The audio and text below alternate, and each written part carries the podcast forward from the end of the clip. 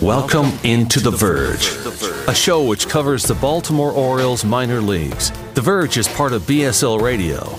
Baltimore Sports and Life is dedicated to analysis and discussion on the Orioles, Baltimore Ravens, and the University of Maryland. The site has a team of writers providing coverage of those teams and houses live streaming content weekly.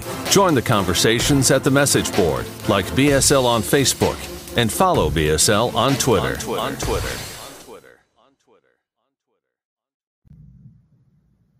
Want to make a podcast? Spotify's got a platform that lets you make one super easily, then distribute it everywhere and even earn money, all in one place for free. It's called Spotify for Podcasters, and here's how it works Spotify for Podcasters lets you record and edit podcasts right from your phone or computer, so no matter what your setup is like, you can start creating today. Then you can distribute your podcast to Spotify and everywhere else podcasts are heard. Video podcasts are also available on Spotify.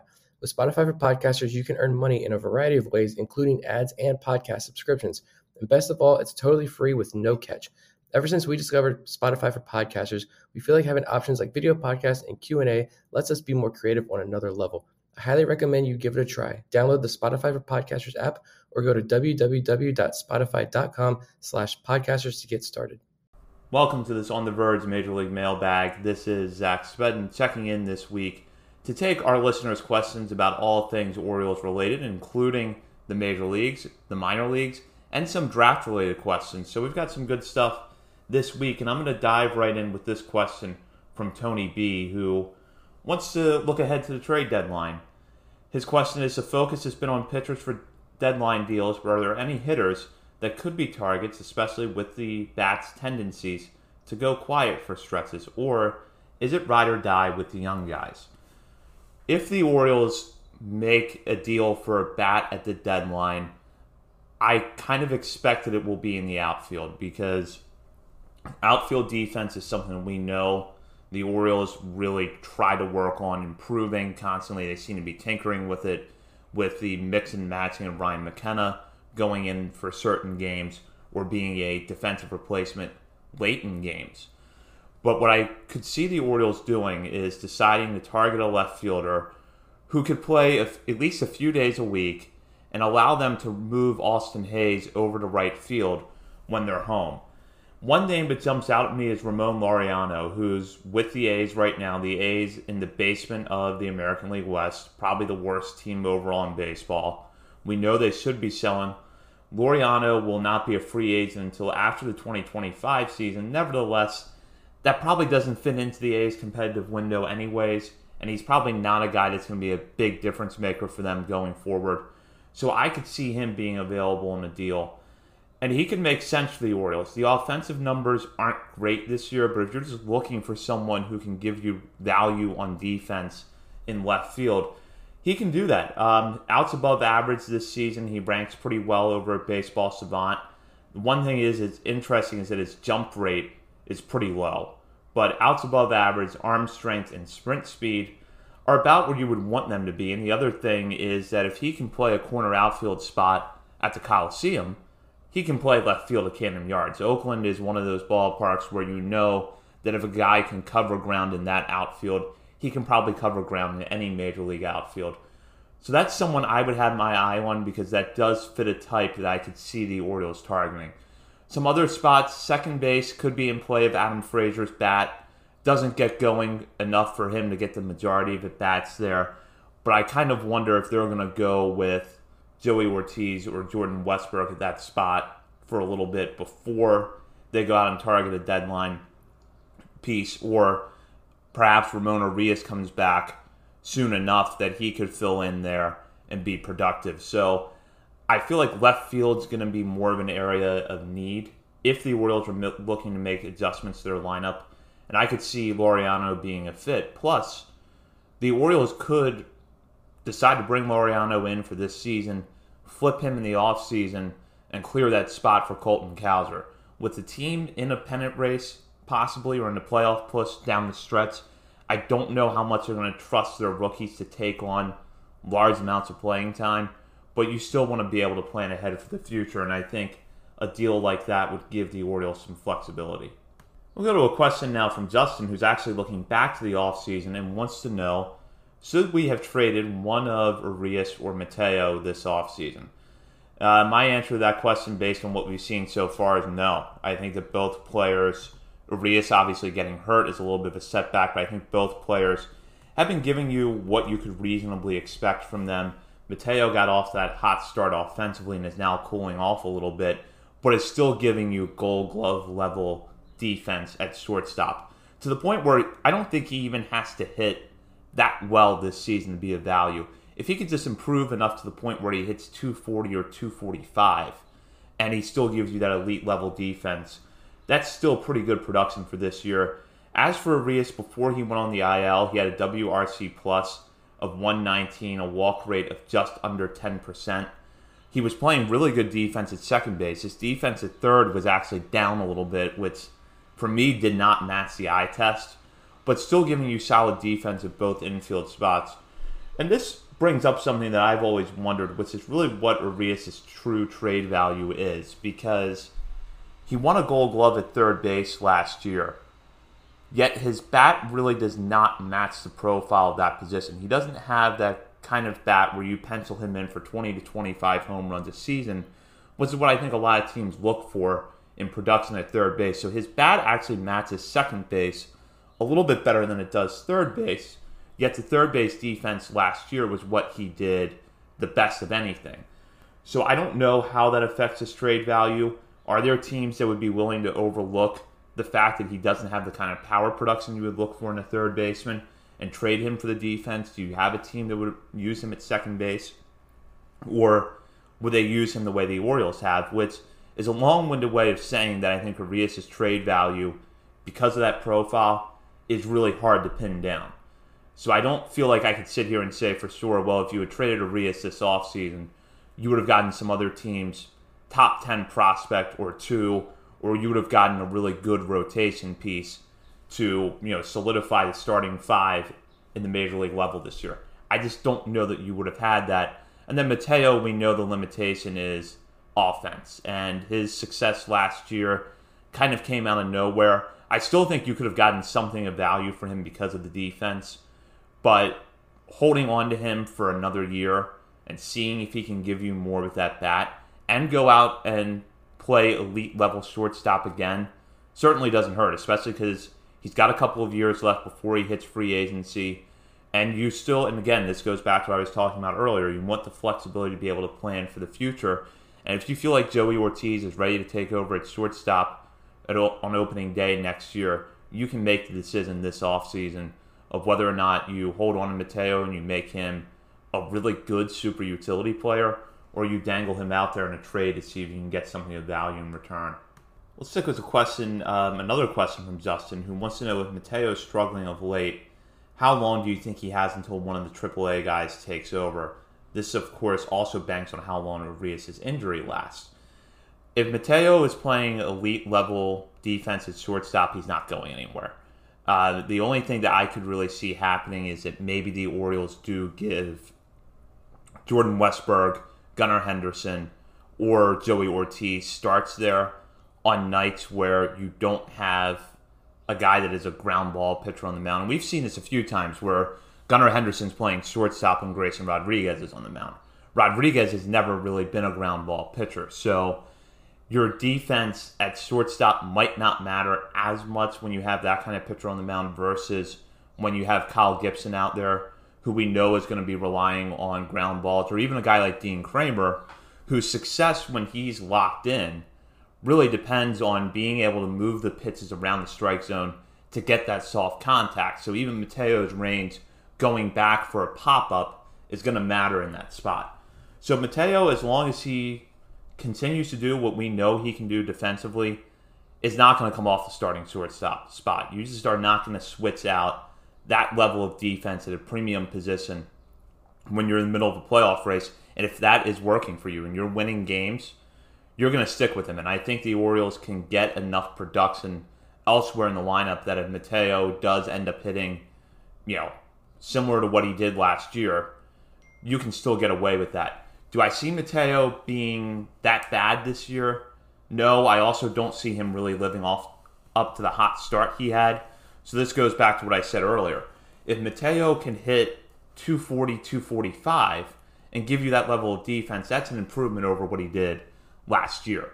So he'll probably be the starting shortstop for the rest of the season as long as the Orioles are winning and he's giving them that elite level defense. Tulsi wants to look way ahead with this question and wants to know opening day 2025, who's your starting nine? When I saw this question come through, I really had to stop and think about how I wanted to answer it because you know that when you're seeing a major league team built year over year, that starting nine is just not going to be completely homegrown. Um, yet, we also know that it's incredibly difficult to project how any team, let alone the Orioles, is going to supplement its major league roster and try to improve it over you know the next two years.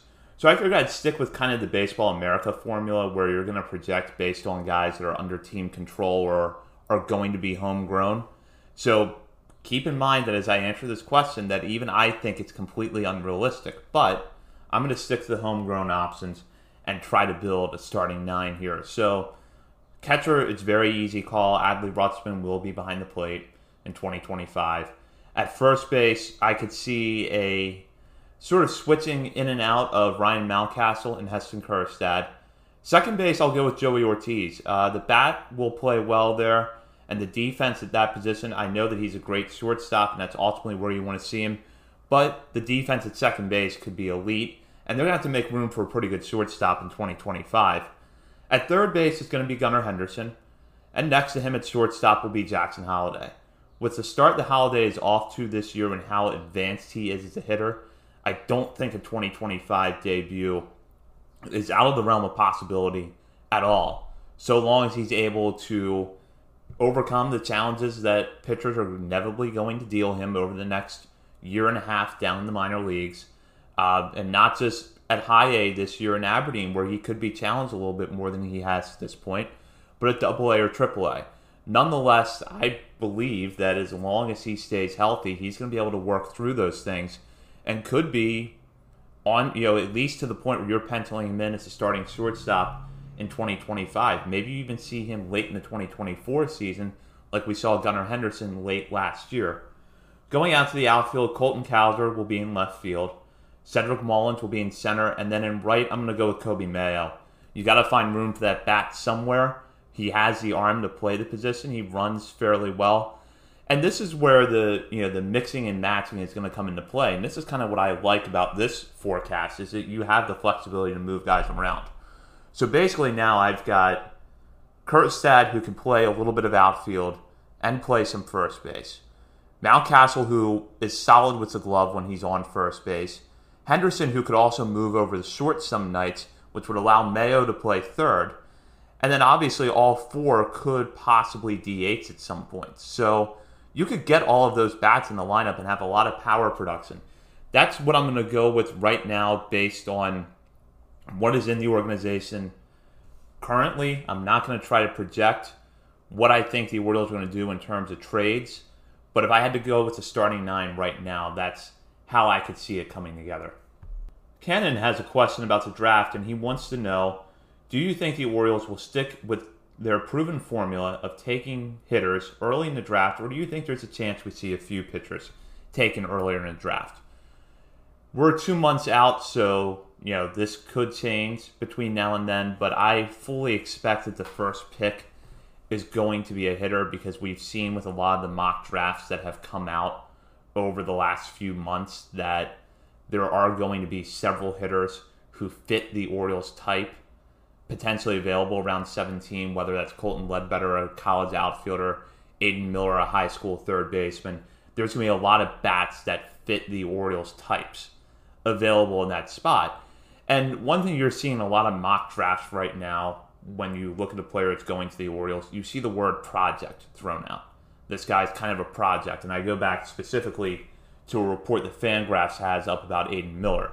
Now, Fangraphs, for the record, was not who projected Aidan Miller to the Orioles. But Fangraphs, in their report on Aidan Miller, notes that he has a hitch in his swing and that that's going to be a project. Well, at 17, you probably are getting a project. You're not going to find that player who, you know, was very minimal development is going to be major league ready in a year or two at 17. That's just not going to happen. So if you can get a high ceiling guy that, with some adjustments, could be a really good player at 17, you're going to take that chance. Now, the Orioles do have five picks inside the top 100 this year. So I could see a pitcher coming somewhere within those first five picks. And that would still be fairly early in the draft. And like I said on our show last week, there's a possibility that even if they don't go under slot with that first pick, they could make move some money around to get a guy that has maybe dropped for some reason and is going to command a high bonus amount with one of the later picks and sign him. So maybe that's a pitcher. I don't know for sure. But I would expect that the first pick is going to be a hitter, but that somewhere within the first five picks, you could see a pitcher. I should note, by the way, it was MLB Pipeline that had Miller mocked the Orioles in their most recent mock draft, while Prospect Live had Colton Ledbetter mocked the Orioles last month. Of course, for a more in depth roundup of some of the recent mock drafts, you can listen to last week's show where Bob, Nick, and I talked a little bit about the draft, gave a very early preview, and of course, we'll have more coverage between now and July when the Pittsburgh Pirates will be on the clock to start the 2023 draft. Kevin Brown wants to know Is Kyle Stowers a new Nolan Reimold? Orioles fans probably remember that Reimold uh, was one of the team's top prospects in the minor leagues, pretty much raked at every level, and then came up to the major leagues and didn't quite repeat that success. He was good when he came up initially in 2009, but again, never quite got it going at the plate after that at the major league level. And a big part of the problem for Reimold over the course of his major league career, which lasted from 2009 to 2016, was injuries. I went back and I uh, looked at his numbers this morning.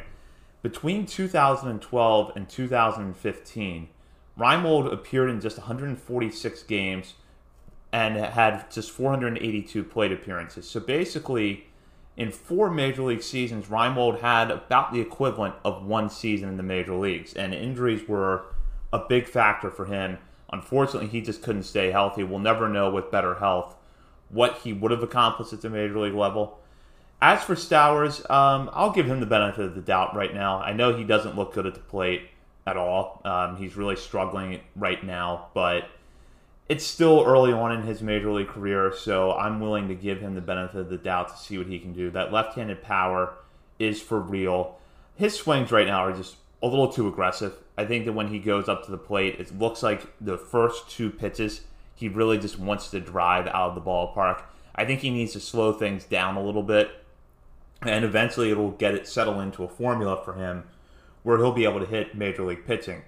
The problem is that the leash for prospects this year is probably not going to be as long as the Orioles are winning. You know, two years ago, you would have said let Stowers go um, for as long as he can to see if he can figure it out. But if you're not hitting and you're not getting on base, which is a huge separator between Kyle Stowers and Gunnar Henderson, that's going to hurt your case for playing time on a team that is winning. That said, we're still just 13 games and 29 plate appearances in for Stowers at the major league level this season, so it's a very small sample size. Let's see if he gets a little bit more time and can find success there. My co host Bob Phelan wants to know who will end up filling the 40 man roster spot uh, opened by DFAing catcher Luis Torrens. That's a good question because Torrens was DFA'd on Tuesday. I'm recording this on Saturday morning, and the Orioles still have not filled that spot. So the 40 man roster currently stands at 39 players. As for who fills it, it's hard to pinpoint because it seems like if it was going to be Jordan Westburg, they would have just gone ahead and made that move already. Um, I don't know why you would keep him down to get through the Pirates series and then bring him up for the Angels. You know, it's sort of Norfolk having the off day on Monday. I don't know why you would necessarily wait. T- Dylan Tate and Mychal Givens are both on the 15 day IL, so I don't believe that that's going to be a factor. The only other thing that I could think is maybe they're looking at one of the relievers at Norfolk that has gotten off to a good start, and that could help them possibly after the Pirates series. A couple of names to stand out there Eduard Bazardo pitched well for the Orioles in spring training. He's got 14 strikeouts and as many innings for Norfolk this season against just two walks. Darwinzon Hernandez, a guy who has major league time, 16 strikeouts in 11 innings this season. He has walked nine, so Bazardo has probably been a little bit more effective. But I could see a reliever possibly going into that spot. I wouldn't rule out Jordan Westburg possibly being that guy.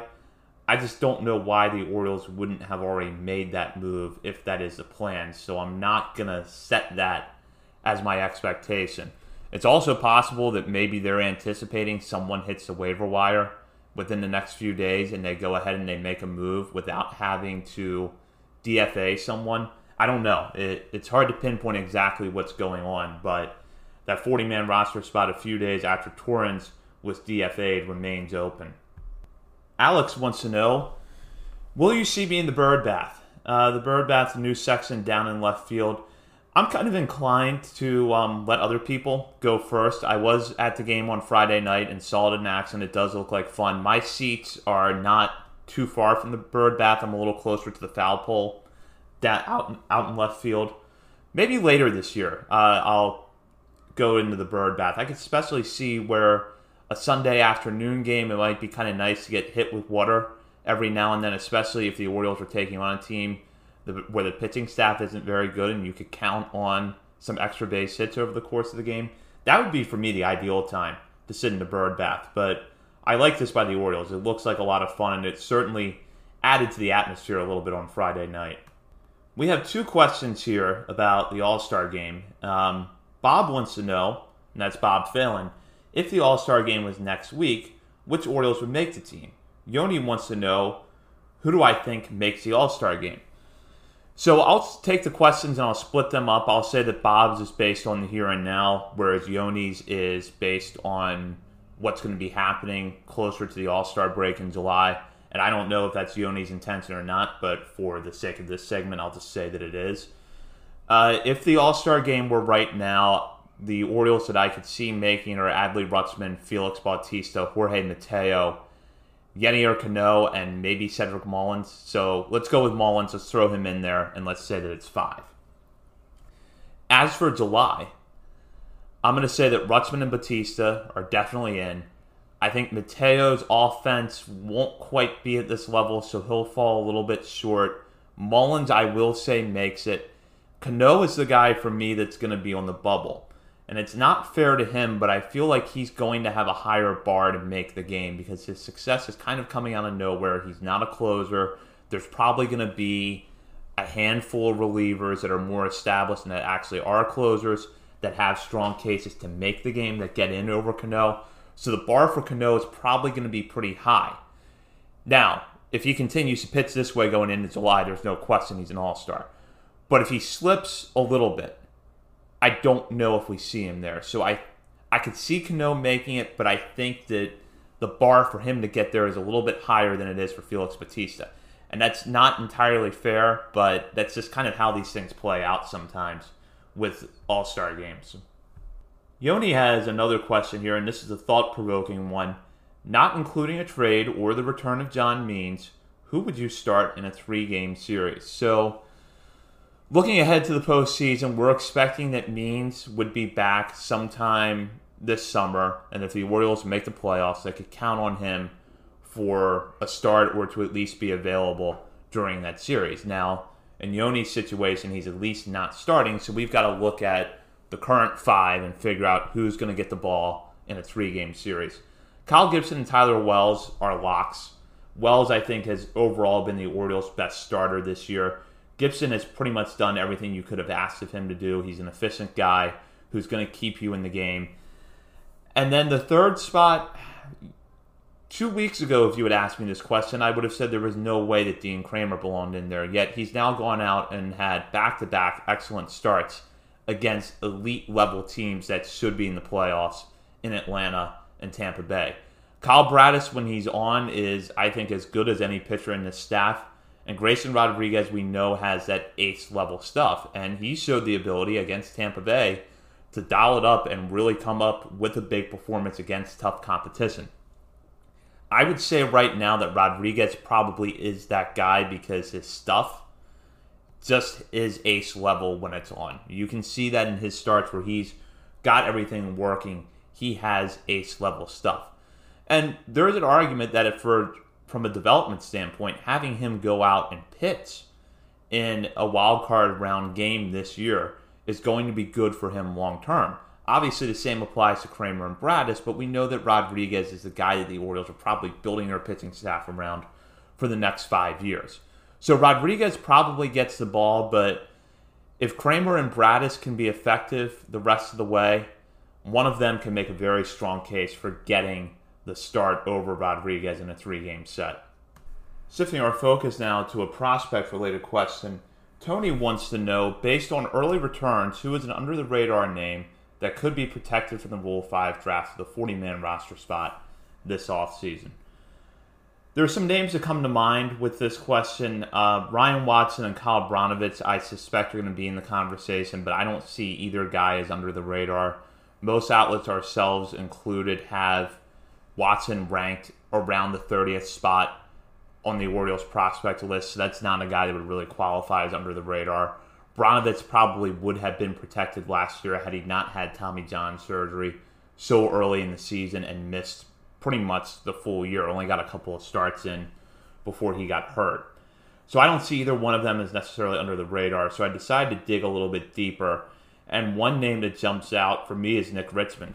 Richmond was actually Rule 5 eligible last offseason, and he's off to an excellent start this year at Aberdeen. Eight and two thirds innings. He has yet to give up a run. He has a 2.51 FIP, a 3.4 xFIP, and a ground ball rate right now of 61.9%. Along the way, Richmond has thrown eight and two thirds innings and struck out nine batters in that span. We know last year Richmond got some time in the Arizona Fall League. He had a little bit of time after he started uh, pitching in the Orioles organization in May at Delmarva and Aberdeen. Yet there was probably not enough there to convince other teams that Richmond was going to be a guy that was major league ready, despite the fact that he'd had a velo spike. A lot of reports after the season really talked about how good his fastball and slider combination was. Yet this is someone the Tigers had released just before the 2022 season who had really not found success in Detroit's organization, comes to Baltimore, looks like a better pitcher, but that was over a small sample size. So organizations probably need to see more before they're convinced that Richmond is a guy that they could take in the Rule 5 draft and have him major league ready by opening day. Now, if Richmond goes out this year and has a big year, he's going to probably convince some organizations that he could be that guy. So he'll put pressure on the Orioles to probably find room for him.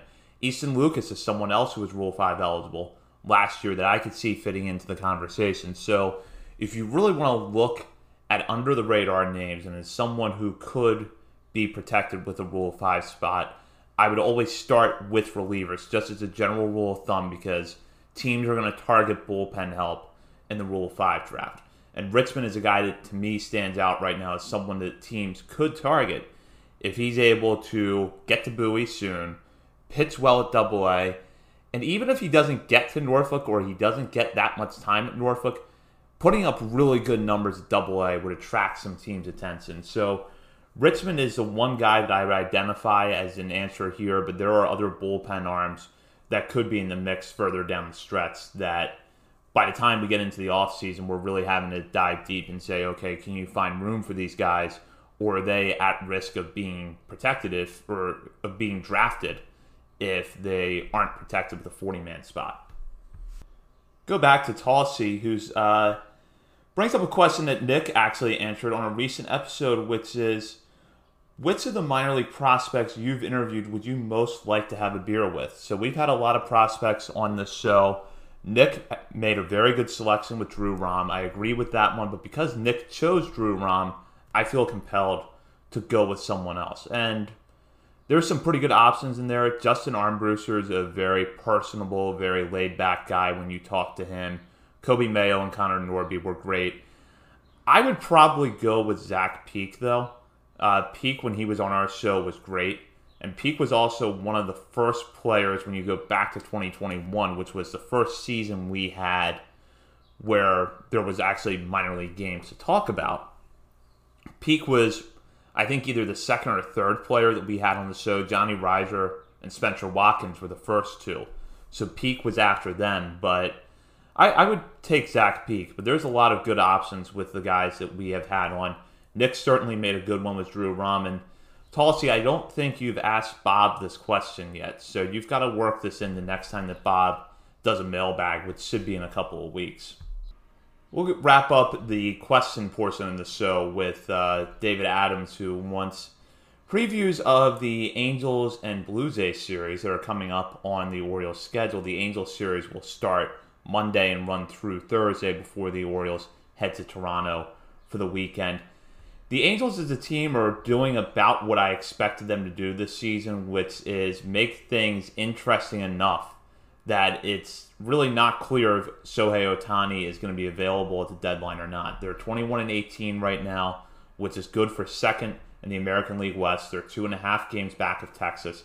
This is as of Saturday morning. So the Rangers pretty much, or excuse me, the Angels are pretty much in the playoff race at this point right now. Whether they're able to stay there for the rest of the season remains to be seen. But a big part of this is that you have Shohei Ohtani and Mike Trout producing at levels that are going to put them in the MVP conversation once again, as long as both guys can stay healthy. Anthony Rendon, you go back to that incident that he had with the fan in Oakland after the first game of the season. I thought that might be the most we heard from Anthony Rendon this season based on his production over the last few years, but he's actually off to a good start through 29 games, has an OPS of just over 800, hitting 307. That was a guy they signed a few years ago, believing could be one of the players that really pushed them over the top and add to that core that already had Trout and Ohtani. Because of injuries, it hasn't happened at this point, but you can see where Rendon being healthy would give the Angels a boost this year. And interesting, what's interesting about their lineup is that they're getting good seasons from Shohei Ohtani and Mike Trout, Yet neither of those players are leading them in home runs. That distinction belongs to Hunter Renfroe, who's belted 10 homers through his first 160 plate appearances and posted a 121 OPS plus. The pitching staff, um, Ohtani, right now in the thick of the Cy Young conversation with the start that he is off to. It looks like the Orioles will draw him on Monday night in the series opener. And this is a quick programming note if Ohtani does indeed pitch on Monday night, we're going to push our show back to later in the week. We know that's a big event, and in fact, if Ohtani pitches Monday night, I'm going to be at Camden Yards to watch that. So we'll probably push our show to Tuesday night at that rate. But if you look at roster resource, which is the only thing I can do right now because the Angels have not announced their probable starters for the Orioles series, it looks like Griffin Canning will get the ball in Tuesday's game. We don't know who's going to get it on Wednesday but Tyler Anderson is penciled in for the start in Thursday's finale. Canning and Anderson are both off to bad starts this year. Anderson, in particular, has struggled with walks, so I could see him being a guy that the Orioles match up really well against. And outside of Ohtani, honestly, that rotation does not scare me at all. Patrick Sandoval is off to a decent start, but other than that, this rotation looks like the kind that the Orioles could be really productive against. So look for some competitive games between the Orioles and the Angels, but this is a team that the Orioles should match up well against over a four game set. As for Toronto, we know that any series between the Blue Jays and the Orioles is going to be competitive. It's going to be closely watched. At this point, the Blue Jays are three games back of the Orioles. The Orioles in second place at 25 and 13. The American League East with Toronto in third at 22 and 16. Yet the start of the series is almost a week away, so I don't want to focus too much on record or what the pitching matchups might be. But I thought it would be an interesting exercise instead is to look at how Rogers Center itself uh, is playing this season. Now, over the course of the offseason, the Blue Jays made some renovations to their home ballpark that included a reconfiguration of their outfield fences. They brought in most of the fences and changed the wall heights. So the wall heights went up a little bit, but the fences were brought in in the power alleys. So the expectation was that this could make Rogers Center a little bit more of a home run hitter's park, especially for left-handed hitters. Pitchers List wrote, or Pitcher List wrote, a pretty good story back in March, diving into this and noting how the Blue Jays' offseason strategy seemed to be built in part around acquiring left-handed hitters who could thrive in a reconfigured Rogers Center. Brandon Belt, Kevin Kiermaier, Dalton Varsho. What's been interesting is that so far, at least, Rogers Center is actually playing more as a pitcher's park.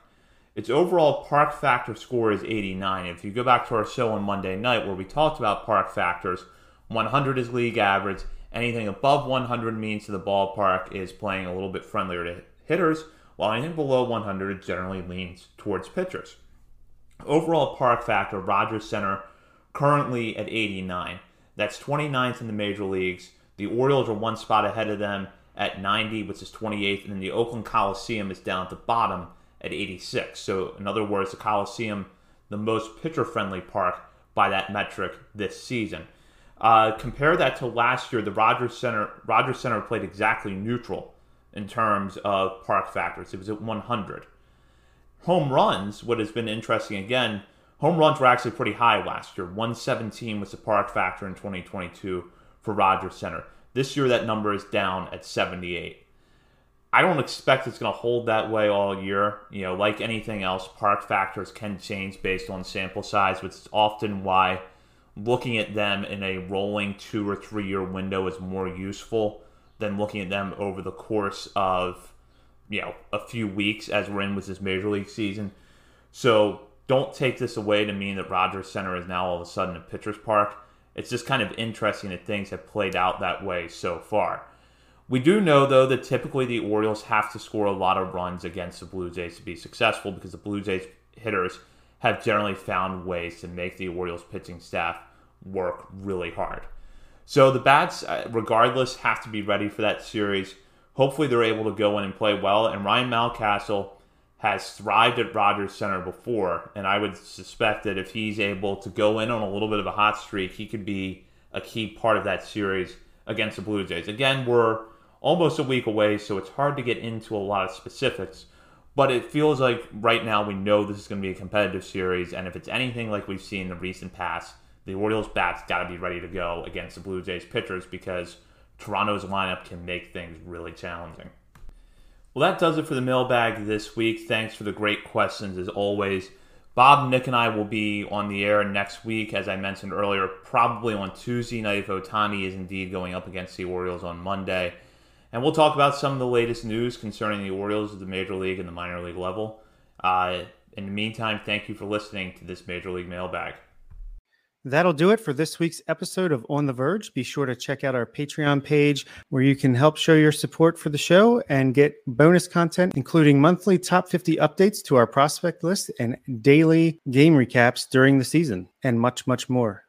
Introducing Carvana Value Tracker, where you can track your car's value over time and learn what's driving it. It might make you excited. Whoa, didn't know my car was valued this high. It might make you nervous. Uh oh, market's flooded. My car's value just dipped 2.3%. It might make you optimistic. Our low mileage is paying off. Our value's up. And it might make you realistic. Hmm, car prices haven't gone up in a couple weeks. Maybe it's time to sell. But it will definitely make you an expert on your car's value. Carvana Value Tracker. Visit Carvana.com to start tracking your car's value today.